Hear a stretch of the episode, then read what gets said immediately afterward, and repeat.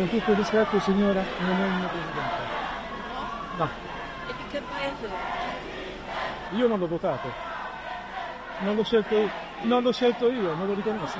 Questo è il momento del confronto in piazza a Milano tra un carabiniere e la storica attivista milanese 94enne Franca Caffa. Il militare è stato trasferito, ha chiesto scusa, ma la procura ha aperto un fascicolo sulle sue gravissime parole. Queste ad alta velocità oggi 31 gennaio 2024, anno secondo della guerra, anno quarto dalla pandemia. Ben trovati da Giuseppe Manzo. ad alta velocità.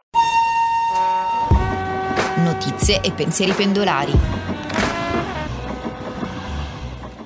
Oggi parliamo di robot e di intelligenza artificiale. Ieri Elon Musk ha annunciato il primo impianto di un chip della Neuralink in un essere umano. Gli impianti di Neuralink hanno come obiettivo quello di rivoluzionare il cervello tramite chip in grado di aiutare chi ha problemi neurologici e lesioni traumatiche leggendo le onde cerebrali. Questa news accende un faro sulla produzione in massa di robot multifunzione animati da intelligenza artificiale generativa e dotati di mobilità, promette di avvicinarci a un futuro in cui uomo e macchina convivono e collaborano nella quotidianità. Siamo pronti ad accogliere un robot domestico?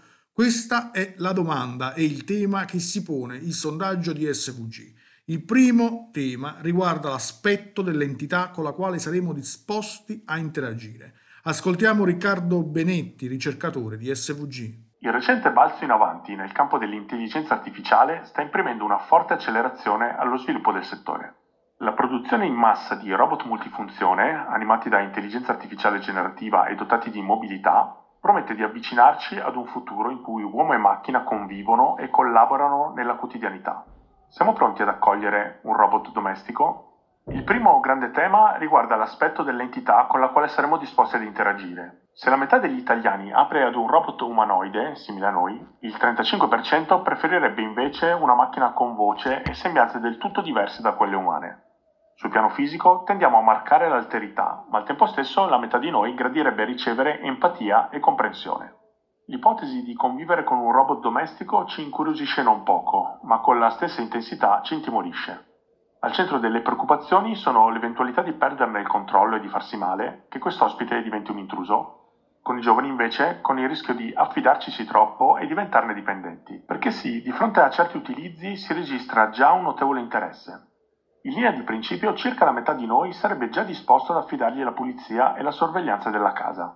Il 25% sarebbe disposto a coinvolgerlo nell'assistenza a parenti non autosufficienti e, tra chi oggi vive da solo, uno su cinque riesce ad immaginarlo come un antidoto alla solitudine. Questa puntata termina qui, vi ricordo, dalle 12 il notiziario GRS online con le sei notizie e attualità dall'Italia e dal mondo. Siamo anche su Facebook, Twitter, Instagram e TikTok. Prima di salutarvi, ecco cosa dice Tim Cook.